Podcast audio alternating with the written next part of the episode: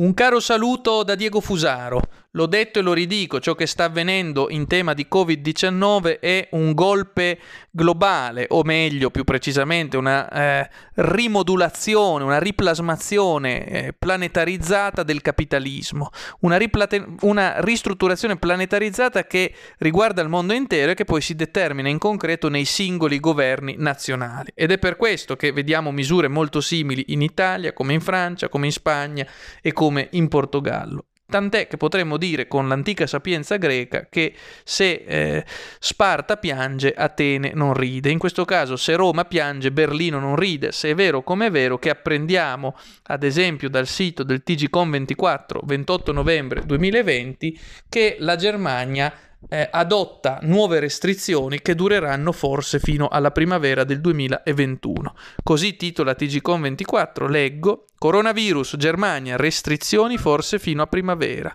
E dice testualmente eh, il TGCOM 24 nel suo articolo, il lockdown parziale deciso dalle autorità tedesche potrebbe eh, durare fino all'inizio della primavera se il numero eh, delle eh, positività al coronavirus eh, e poi si interrompe l'articolo e poi seguita. Lo ha affermato il ministro dell'economia tedesco Peter Altmaier, avvertendo che il paese ha da 3 a 4 lunghi inverni davanti a sé.